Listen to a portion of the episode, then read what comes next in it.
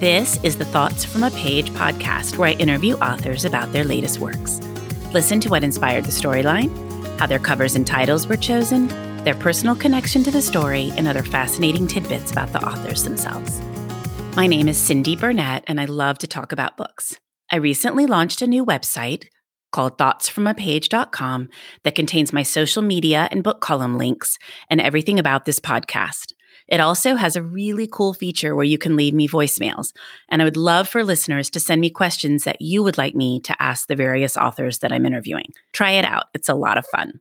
Today, I am interviewing Halley Sutton.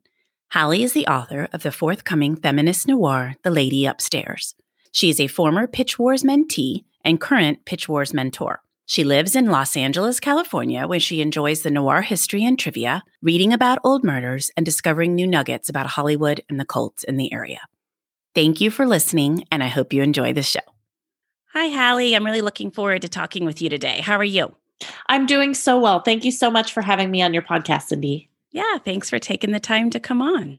Of course. Well, why don't we start by you talking a little bit about The Lady Upstairs? Sure. The Lady Upstairs is a modern feminist noir about women who run a blackmail agency in Los Angeles targeting bad men, like Harvey Weinstein bad. So they they pick these bad men, they find a girl to kind of seduce him and then they extort him or kind of use that knowledge to their own gain and power. And my main character Jo, when the book starts, is involved with the agency for a couple of different reasons including her own kind of personal motivations, her connection to her coworkers, specifically her coworker Lou, who's like her best friend slash something more, and also that she owes this boss that she's never met, the lady upstairs, a great deal of money. So that's that's kind of where we kick off, and then one of one of Jo's cases goes bad, and things start to get complicated. Well, that's such an exciting storyline. Like just even hearing about it, how in the world did you come up with it? it kind of was a an accumulation of a variety of things. I had Jo's voice in my head very early, and I kept trying to put her in different things. I kept trying to put her into short stories and other different writing exercises, but she felt bigger than that. I kind of knew that maybe there was a novel around her, but I didn't know what the structure of the novel would be. And then I moved to Los Angeles for grad school and I didn't really understand the city. It's kind of an enormous sprawl of a city that was never really city planned. And it's both a very real place with a lot of real lives, but then there's also all the mythology around Los Angeles and Hollywood. When I moved to LA, I was kind of very interested in noir and the city's history with noir. And I was like, oh, what if this is a noir novel and Jo is a literal femme fatale, like you know, not not a projection of what if she's trying to destroy me? She has all these things. What if it literally is like her business card is like I destroy men, and that then it came from there. Well, one of the questions I sometimes ask is plot versus character coming first. So it sounds like it was definitely character in this one. It was definitely character. And then when I found what the plot engine was going to be, it all just kind of clicked. And how about the idea for the lady upstairs, sort of this mythical, not named person? Where did that part of the story come from? I I liked the idea of having this blackmail organization that was kind of this shadowy where are the orders coming from it felt very noir to me to kind of have this like institution down darkness that you don't know exactly where it's coming from. And I loved the idea of maybe that being helmed by a woman and that they don't actually know who it is. At a certain point, Jo kind of wonders it could be a man, but she thinks personally it's a woman. And I kind of love the idea because I think when you think about like mafia or mob organizations, there's the default it's a man. And I loved the idea that maybe this default was a woman. I like that too. Like you said, when you think of those things, even like Charlie's Angels and, mm-hmm. you know, just all the different people, they're always run by men. And so that's right. a great idea that instead it would be a woman. Yes. That was that was what I was going for. I like that. Did you have to do any research for this one? I did do research in a couple of different ways. I really kind of like immersed myself in noir for a few years, both kind of film and literature. Raymond Chandler, James Cain, and then a lot more current stuff, Megan Abbott, Steph Cha, and then just watched.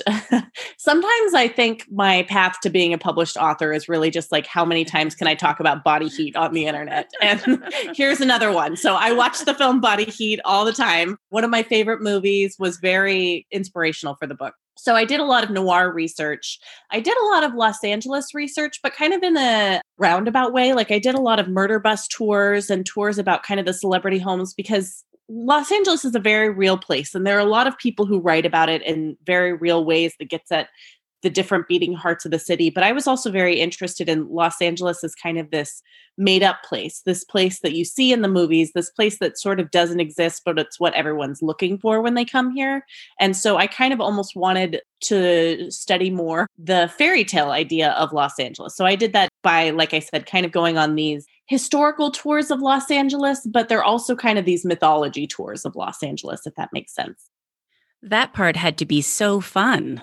It was so fun. I had a great time. There are some really great, interesting tour companies in LA. There's Esotouric, there's Dearly Departed Tours. There's a bunch of them that do these kind of tragical history tours, is kind of what some places call them, where it's the crimes, the sensationalism of Los Angeles, which you could have discussions about the ethics of some of that about but it's but they are a lot of fun they are a lot of fun well, we were supposed to go to LA last summer and obviously didn't happen with the pandemic, mm-hmm. but we had not booked anything like that. We were doing, I have three teenagers and we are doing a variety of things, but that's good to know whenever we are able to travel again and we oh, reset yeah. that trip, I'm adding that stuff because that's the stuff that actually appeals to me. All totally. the celebrity houses mm-hmm. and like you mm-hmm. said, where they died or the Chateau Marmont, you know, just some of those yes. places that are sort of living legends. So that's great to know that there are tours like that. I'm going to have oh, to add that to our list. I, I'm happy to send you recommendations. There's some great ones out there. Oh, that would be great. So, did you have a highlight of writing The Lady Upstairs? So, part of my journey of writing The Lady Upstairs was that I got involved with an online organization called Pitch Wars. And I was lucky enough to have an early draft of my novel picked by Layne Fargo, who is a feminist thriller writer. She has two books out. The first is Temper, and the second is They Never Learn, which just came out in October both great. But she actually kind of plucked me out of the slush pile and took me in hand and really helped revise my book. And for me, it was both how much she helped me revise my book, but really it's been the relationships that came out of Pitch Wars that have been so fabulous that have been and i would say that that's probably true across my publishing experience just the relationships you build with other writers with agents it just is kind of like such a great community out there and that has been really nice and sustaining even when we're all trapped in our houses like indoor house cats. That was the thing that surprised me the most when I started doing this four or five years ago. Not the podcast, I've mm-hmm. only done it a lot more recently, but just the reviewing and becoming involved in the, the book world is how accommodating and kind and building up a group of people it is. Definitely. People are very generous and very willing to talk you up to different people or introduce you or just very welcoming. It's been, it's so nice. Well, then I was going to ask you a little bit more about Pitch Wars because I'd mm-hmm. seen some of that on your Twitter account. Because it looks like you have now paired with Layne and you all have picked somebody that you're going to be mentoring. Is that correct? Yes. Yes. So this is our second year working as co-mentors, Layne and I. So our friendship really did take off after Pitch Wars. so last year we worked with a woman named Heather Lynn Levy, whose book Walking Through Needles will be out next year, which is so exciting. And we just announced like a couple days ago who we're going to be working with for the upcoming stretch of Pitch Wars. And it's a woman named Alesia Liuzna, and I am pretty sure I didn't pronounce that correctly, so I'm really sorry, Alesia. But her book, Brickbats and Bouquets, is this feminist flapper noir that we just like fell in love with, set in the 1920s in Harlem and Brooklyn, and it just is like so great. It's like Megan Abbott meets Miss Fisher's Mysteries and like the best way possible. It's so it's so great. Oh, that's so fun. Well, I was not all that familiar with Pitch Wars mm-hmm. until recently. It's just such a neat program. It really is. It really is. So, for people who might not be familiar, it's this online mentoring program. And if you apply with your manuscript and get picked, you have like three to four months to really revise in depth with your mentor. And then at the end, there's this agent showcase that kind of tries to help you get agented. But really, really, the important part is the work that you can do in those three to four months. And it really is kind of phenomenal how much you can transform a book in such a short period of time. Well, and just to work with people who've already been through the process mm-hmm. and are most likely, I would assume, most of the time in your same genre. So it's just such a cool idea. And I'm sure so helpful when you're getting started. I mean, I'm sure, like you said before, it was very helpful to you. I would think that it would just be a lot of guidance and maybe mm-hmm. what to mm-hmm. look for and things like that.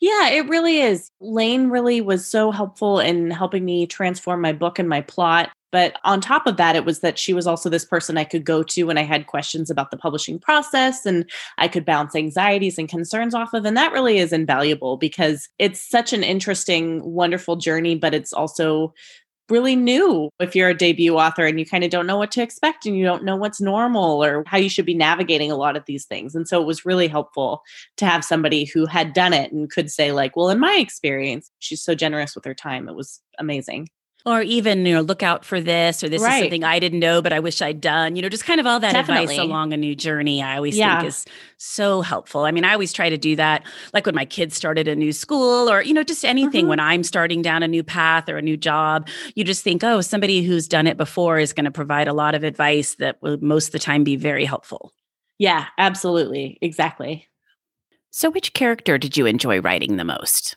you know, Jo and I were so bonded that she was just so easy to write. Like I it was almost like a skin I stepped into when I was writing through her and that made it really easy because I could just see the world as Jo saw it, which is not the same as exactly the way that I see it, but it, she was just so easy to kind of step into. So she's kind of the obvious answer, but I would say the second answer is I really had a lot of fun writing Ellen, which is the woman that Jo has hired to seduce this kind of Harvey Weinstein esque lecherous producer. And Jo and Ellen clash in a lot of ways. And that was really fun for me to write to kind of rub Ellen up against Jo and see what would come out. That was very fun for me. To write the drama and maybe mm-hmm. someone that you don't identify with quite as much. Right. Yeah. But I uh, had a lot of compassion for Ellen too. You know, Jo kind of sees her as this ditzy, doesn't really know what she's doing, but Jo is also pretty hardened. So it was kind of fun to write her from both perspectives. Whereas maybe me as the author has a slightly kinder view of Ellen, but I could also, it could be fun to write her as,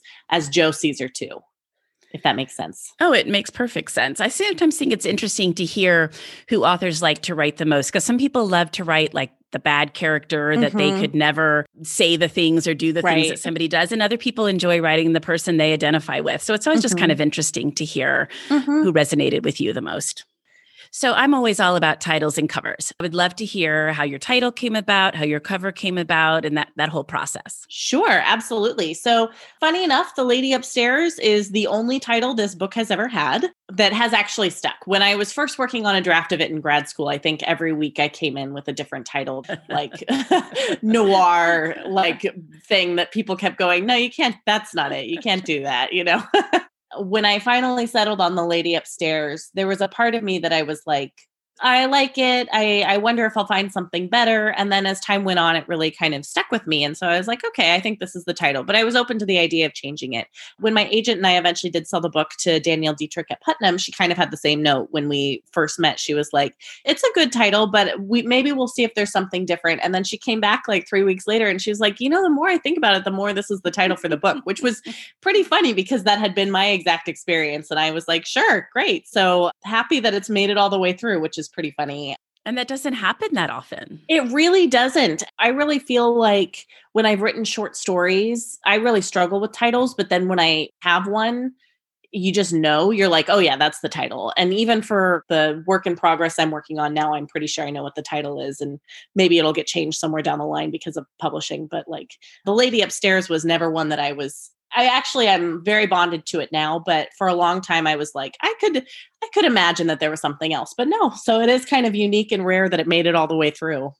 Oh, that truly is. Yeah. And then as for the cover, which I am so in love with, I have heard stories from a bunch of different people who have published books that the cover experience can be really harrowing, that it's the front face of your book that you've worked on for so long that it's the first thing people are going to see and it'll depend on whether or not somebody picks it up oftentimes as if the cover catches their eye. So covers are super emotional and super personal and I was so nervous to get my cover because I knew that. And I knew that I had had friends who had had experiences where they'd ended up with covers they weren't totally in love with because some bargaining has to go on between what the publishing house thinks is best and then if the author really hates it and i think that oftentimes they work with each other but you know it's right. like it doesn't mm-hmm. always end up perfectly happy so i was so nervous and then i opened it and this was the cover the cover that's on it now was the cover all the way through so i, I lucked out twice You did. You I did. and I was just, I think I burst into tears. I was so happy. It was kind of exactly what I wanted. It had this almost like neon 80s, 90s Edna Buchanan crime novel throwback feel to it, but it still felt really modern. I think the only thing we changed at all was that we did a little more to the typeface where we kind of have this like smoky pink and purple going through the the yellow lettering, but otherwise it's been the exact same and I could not be more thrilled. I love it so much. The cover designer is a woman named Erica Verbeck and I think she just did a phenomenal job. She hit it out of the park. Well, and the nice thing is it's different. So you like the second I see it, I know it's your mm, book, which yes. I just think is such a nice feeling because there's just sometimes so many that are similar enough that you have to kind of stop and think for a second. But I see yours and I'm like, oh, I know exactly that book. So that's yeah. a nice, that's great, I think. Yeah, thank you. Yeah, no, I actually I feel the exact same way too. And I, you know, I understand that there are trends in publishing and you kind of try to capture them, but I totally agree. I think I feel so thrilled to have a cover that really just kind of jumps out at you and doesn't really look like a lot of other covers I've seen. I agree. And then you mentioned your work in progress. That was actually yeah. my next question. So, can oh. we talk about it at all? Sure. It is still very early stages and it is not yet under contract. So, who knows if this is going to, who knows where this will end up, I guess is what I'm saying. It's another feminist noir set in Los Angeles. Funny enough, it's about a woman who runs a murder bus tour and she is a former child star living in Los Angeles. And now this is kind of what her life has evolved to. And then on one of the stops at her tours, she finds a dead body and gets kind of wrapped up in the mystery there. I know I'm going to have to read that one after our whole murder bus conversation. I'm like, that sounds like it's right up my alley. Thank you. I'm so yeah, I'm I'm thrilled. And so when life resumes in a way that we can get back on the murder bus tours, I guess I'm just going to have to do more research. Exactly. You're going to have to go out and just do every single one that's out there. exactly. Uh, something to really look forward to. I'm yes, excited exactly. so, what is the first thing you're going to do when the pandemic is done? I'm going to ride on the murder bus. yeah, exactly. I'm going to take every murder bus tour Los Angeles has to offer. we'll be like, okay. yeah, like steer clear of her. well, we talked a little bit about pitch wars, but do you have any other advice for aspiring authors? We kind of touched on it a little and it's the same from pitch wars but really building your community. There's so much of publishing that's out of your control if you sell a book if you get agented. You have you have some control over that but some of it is just so personal and kind of flash in the pan hard to hard to like aim exactly at but i think the thing that you can do is really like build strong relationships with other writers with other people over social media over different mediums you know go to book events meet people and i think that that'll serve you well no matter what that kind of building those relationships who knows where that'll lead. I think that that is something that you have control over which is not not necessarily advice for the writing part but i think is a good way to build a literary life and career I completely agree with that because having done this podcast, so many of the authors that I have found to interview have actually been from other authors. Mm-hmm. Like I'll interview somebody and then they'll send an email CCing me to someone else. And, you know, you might want to connect with Cindy. And I feel like because it is such a generous community and it is about building relationships, that mm-hmm. that will serve you well. It's kind of a long term thing, but as right. over time, as you continue to make relationships, build friendships, that it definitely will serve you very well. Yeah, absolutely. Absolutely. Well, before we wrap up, I would love to hear what you've read recently that you really liked. I feel like I have struggled up and down a little bit during COVID. There have been periods of intense reading and then periods of barely reading, but I have read a few things recently that I'm really excited about. First of all, Little Threats by Emily Schultz is this really beautiful, really interesting literary thriller about this woman goes to jail for the murder of her best friend years ago when they're both in their teens, but she has no knowledge of that night. She had taken drugs. She doesn't remember what exactly happened. So she doesn't actually know if she's innocent or guilty. But a lot of the focus of the book is both kind of unwinding the mystery of what happened to the girl that night. And then the other part of it is really like, how do you put a life back together after after something like that. It kind of follows the main character's named Kennedy and she has a twin sister named Carter. And it's just really interesting to look at the ways that Emily Schultz kind of unwinds what this enormous event has done in their lives and how it's disrupted things and the ripples that go through it. Oh, that does sound interesting. And then I'm just thinking about their names, Kennedy and Carter. I was like, oh, that's kind of funny. Named presidents. After, yes, exactly. and I think that that's one of the early uh, lines in the book. And then right now, I am currently reading The Ant Hill by Julianne Pachico, and it is great. It's this kind of magical realism, almost ghost story set in uh, Medellin. And it's about a young woman who grew up in Colombia in Medellin, and her mother had an accident, and she left when she was a child and went to England. And she's coming back to kind of rediscover her roots and reawakening both something inside her and maybe something a little mystical outside of her in this orphanage that she's volunteering in. And it's spooky and beautiful and a page turner. And I'm just, I'm really enjoying it. Oh, that does sound good and definitely a good distraction from the regular world right now. Yes, absolutely. I don't I don't know about you, but I'm really enjoying kind of traveling via books. I really love traveling and I miss it. So right now anything set in a different country, I'm like, "Yep, right there. Definitely. I write a weekly article for a Houston magazine, and a couple of my articles have been about armchair traveling. You know, oh, just sitting there and picking books around the world because that's the only kind of travel we're able to do. So, the other thing that's funny for me is I've always read some nonfiction, but not a ton. But that's been a lot easier for me to read during the pandemic for some reason mm-hmm. than fiction always. So, I've ended up reading a ton more nonfiction this year than I normally do. And I don't know why that is, but it just seems to be working. Yeah, I don't I I'm actually I had a similar experience for a while too. I was just something about the kind of imagination or I don't know if there was something I couldn't access with fiction or something, but yeah, for a while nonfiction was kind of where I was finding myself drawn over and over too. Well, and the nice thing about reading is at least it does take you outside of everything, regardless of what you're reading. You know, it kind of Absolutely. puts you somewhere else, which is helpful right, right now. it really is. well, thank you so much for joining me on the Thoughts from a Page podcast. I really, really enjoyed our conversation, Halley. Thank you so much for having me. This was so much fun. Thank you, Cindy. Thank you so much for listening to my podcast. If you like this episode, and I hope you did, Please follow me on Instagram and Pinterest at Thoughts from a Page. Tell all of your friends about the podcast and rate it wherever you listen to your podcasts. I would really appreciate it. Halley's book can be purchased at Murder by the Book, where I work part time, and the link is in the show notes. Thanks to KP Regan for the sound editing, and I hope to see you next time.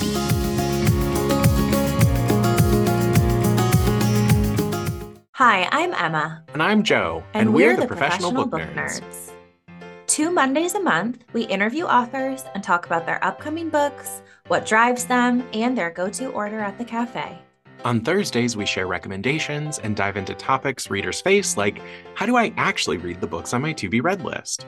You can find the Professional Book Nerds podcast on Apple Podcasts, Spotify, or wherever you get your podcasts. Want to learn more about us? Our website is professionalbooknerds.com, and you can find us on Instagram, Twitter, and TikTok at ProBookNerds. We hope you'll come and listen, and as always, happy, happy reading. reading.